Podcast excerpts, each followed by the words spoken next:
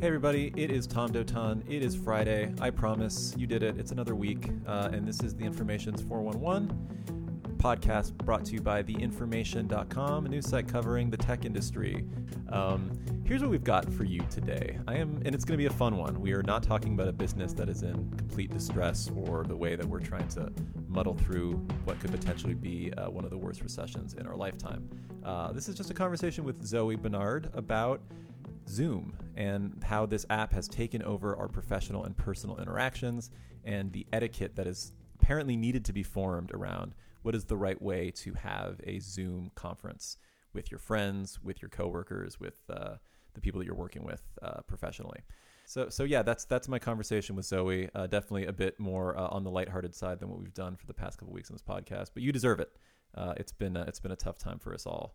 Uh, so yeah, let's let's not waste too much more time. Uh, before I get to my interview, I did want to mention again that next week, next Tuesday at 11 Pacific, we are having a conference call about the ad industry and all the effects that the pandemic has had on that. If you want more information on that, uh, just send me an email, tom at theinformation.com, and I will forward your info over to our events team. Uh, but yeah, I'll be on that call. Should be a lot of fun and uh, hopefully informative.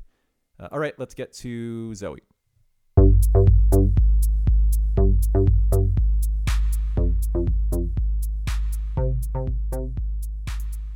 So I would say most of my life these days, Zoe, uh, professionally speaking, is spent either on Zoom calls, trying to arrange Zoom calls, or trying to get out of Zoom calls um, that other people are forcing on me. And nobody really knows what they're doing. There's no etiquette for it. We're all just thrown into this chaos of a new social dynamic together. Uh, but you were trying to show that there is a way. There is a new etiquette that is forming around Zoom calls. Is that is that fair? There is a new etiquette, but I think that people have varying opinions on what is rude and what is not rude. Mm-hmm. Um, I mean, you have a lot of people th- who will um, make use of the Irish goodbye right. or just you know just suddenly and I I was on a Zoom happy hour like 2 weeks ago and one of my friends just left the call abruptly. Yeah. No no pre-announcement. Just no gone. goodbye. And then 2 hours later I got a text that she was um, a little too high for mm. the conversation and mm. just had to leave abruptly. Um yeah so it happens but at the time it felt like it was a it, it seemed very rude. Yes yes. Not um, unlike when you're with someone who's too high and they just like say they're going to the bathroom and never reappear again. Uh, i don't yeah, know which is less scary yeah i mean i think it like it, and it's hard it's hard to pick up on these like nuances where you can tell typically if you're if you're hanging out in physical space if maybe someone isn't you know quite on socially or right, right. if they're not really that engaged in the conversation whereas if you're all just looking at this two-dimensional surface mm-hmm. and we're all just trying to communicate we lose so much of that nuance and then people can just sort of like blip off the screen. Yeah. I want to get to the professional side of it, but while we're just talking about the sort of social outing side of it, what I found very interesting in in these sort of like, hey, let's everybody get on Zoom and just try to hang out and pretend that our lives are normal for a bit. Um, is like the idea of like who gets to dominate the conversation. Like, how do you manage the sort of interactions between, you know, all right, this person is leading it right now and they're telling the story and everyone else is chiming in versus like, let's switch topics. Yeah, and I think that's an issue for people who are sort of introverted. Um, mm-hmm. It's easy to fall on the silence of a conversation. Right. Um, or I had I, I had um, a situation earlier this week when I thought I was muted, but my friends were just ignoring me because I thought my story was stupid. Oh, okay. Um, you, so you, like, when did you find out about that? Only after?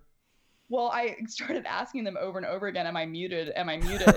Why aren't you laughing? Like, Shut up! Right. I'm not muted. right. Right. Um, so it's like this whole. I mean, we're we're like at the mercy of this technology and like wondering whether or not people can hear us or see us or you know funky mics or volume that's kind of crazy or people walking in behind us all of a sudden. Right. Um it's just this whole new terrain of socializing online. Yeah and it's funny because this was not the initial intention of zoom. I mean the company had always been about business interactions. Like they had figured out a more stable technology for video conferencing. And I mean, I remember at the information when we got our Zoom thing installed, and it was like finally we have a stable for what to me seemed like a stable you know platform for us doing these calls and then suddenly it's kind of metastasized into this social tool for yeah. all these people and I, it just it clearly wasn't built for that from my perspective No, obviously. I mean, there's so many aspects of this. I think that one issue that I've heard a lot from people is that people are u- turning to these virtual happy hours or like virtual dinner with friends or whatever it may be to um, sort of take back some semblance of normalcy and mm-hmm. and hang out with people but every single person is like this is not a real substitute for social socializing um, it's like a Zoom happy hour is just you getting alone, uh, getting drunk alone in your house. Right. Um, Ultimately, yes. Yeah. So it's like it, it's not it's not it is a substitute, but it's not a very good substitute. I think that's how a lot of people feel. Well, here, but here's my question, and I guess I can just pose this to you be, because are you finding yourself in these periods of uh, you know quarantine and and social distancing? Trying to interact with people more often than you used to before. I can like for, for myself, I've called more friends in the last couple of weeks than I have uh, in probably you know the year before. Yes, and another thing, I mean, I am definitely being more intentional about setting up these Zoom events and happy hours. And it's also like the bar is so low. It's like I could be sitting around in my pajamas and I can, you know, right. reach somebody. Um, but another thing that I've noticed more and more is that I'm incorporating FaceTime into conversations. Like I'm my check-ins with my mom. It's like we're now on FaceTime because it feels like we're all alone and it's like we need to be seeing each other's faces. Or I've had interviews with sources lately who will be on a FaceTime audio call and they'll be like, Hey, I would really love to see your face. And I'm like, I don't, you know, I'm taking notes. I don't necessarily need to see your face, but it yeah. seems like everybody is very eager to hop on FaceTime to make use of the video aspect of this technology mm-hmm. when it's not really the mo like the best or most efficient way of conducting business sometimes. no no it's purely an expression of loneliness you know it's yeah. like I, I, you know we spend most of our days on the phone talking to sources uh, clearly seeing them in person if you can meet them for a coffee is a better way to get you know have a, a more substantive conversation but that's not really what's going on here. I feel like people are just reaching out to feel like they can, you know, in some way have uh, an emotional connection with someone. Yeah, absolutely. Yeah. So let's talk about the professional side of it. Well, I guess we kind of did with journalism, but um, you know, people are running companies uh, entirely through uh, through Zoom meetings and, and things of that nature. I mean, what when you talk to people that are doing that, I mean, what's the etiquette that's sort of been arising just through you know corporate communication situations? Um, one thing that struck me as one woman who I spoke to for the story, because she's been doing such a high volume of Zoom calls, um, something that's really begun to bother her is when people don't turn on their cameras. Hmm. Um, and I spoke to an etiquette expert about this, and she said, like, yes, you should t- definitely turn on your camera if you're going to be in a uh, meeting for work. What What was her rationale for that? it's like it's like showing up to the office like you know show up be ready be present be there um, but it's just like it doesn't quite feel the same to me. It's funny for me. I never used to turn my camera on when we had like um, our own sort of like Zoom video conferencing for the information. Mm-hmm. But now I find myself turning it on because I'm like, I'm not seeing my colleagues at all, and I sort of feel obligated to show my face a little bit. That's uh, interesting. I always have my camera, almost always have my camera off because, to be frank, I look like shit, uh, and I just I don't mean, want people to think of yeah. me that way. I almost feel like it's this sol- like this moment of solidarity. Like you're showing like, okay, I also look like a piece of shit. Like we all do. Yeah. Um, yeah. Sure. Yeah. Right. It's the one person who decides to dress up that ruins it for everyone. Um, yeah. But that's an interesting thing too. I mean, I, did you get into that when you talk to folks? I mean, you know, if we all are supposed to be on camera talking to these people, you know, what sort of social pressures or, or business pressures do people feel to make themselves, you know, as presentable as they would be at the office? That's funny that you say that. That is actually um, a story that I'm working on now, which was sort of born of these conversations. Um, what people are just becoming really self-aware of the way that they look. I mean, we're all staring at ourselves in these uh, cameras mm-hmm. all day long, and we're seeing all these new angles of our face. And right. you know, that's true. We don't actually see our face that often uh, in we regular day-to-day life. Not Thank flattering. God. It's not flattering, and I think that people are becoming. I mean, some of the people that I've spoken to are feeling really obsessed with their appearances lately in ways that they normally wouldn't, which is so weird because we're all just like self isolating and hanging out in our pajamas. Right, right. Trying not to get the plague. I mean, this is not a yeah. time for us to feel like we're looking our best. Exactly. Um, so you did talk to an etiquette expert. Are there any other tips that she gave you that you found uh, instructive and useful uh, for making sure that we are our best selves?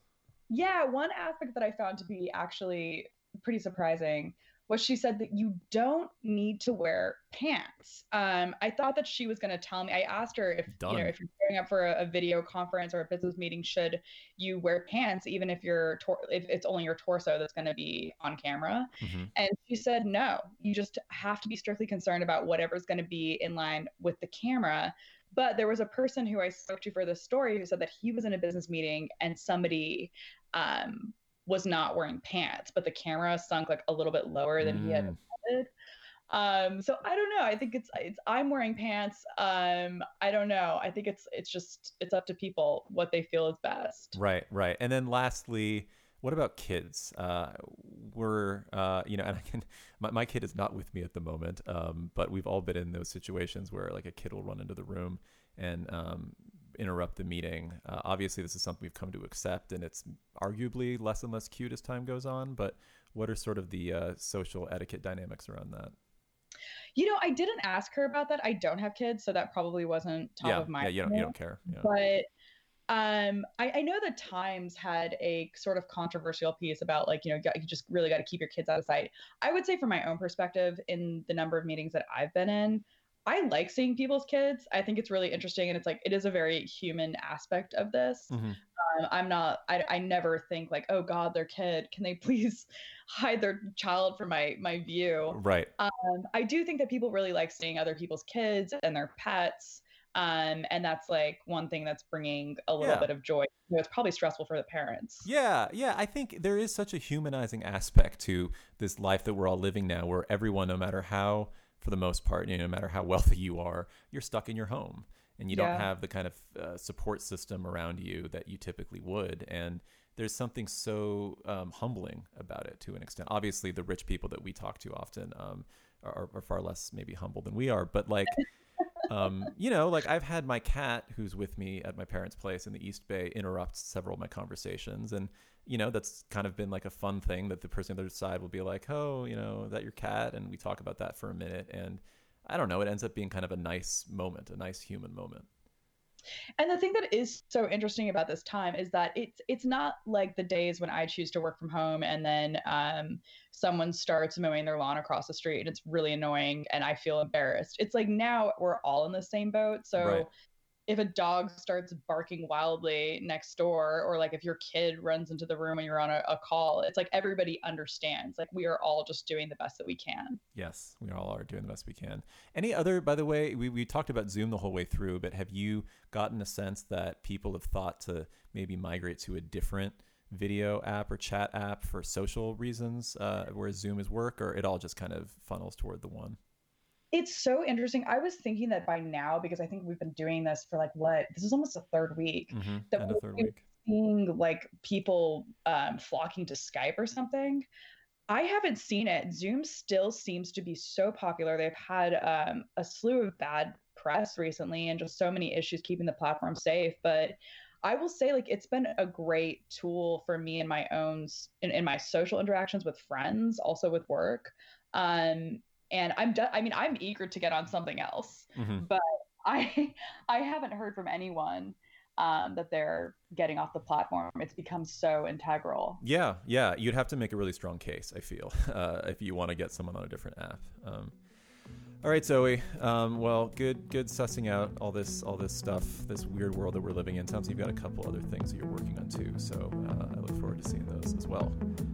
Awesome. Thanks, Tom. All right. Thanks, Zoe. Bye.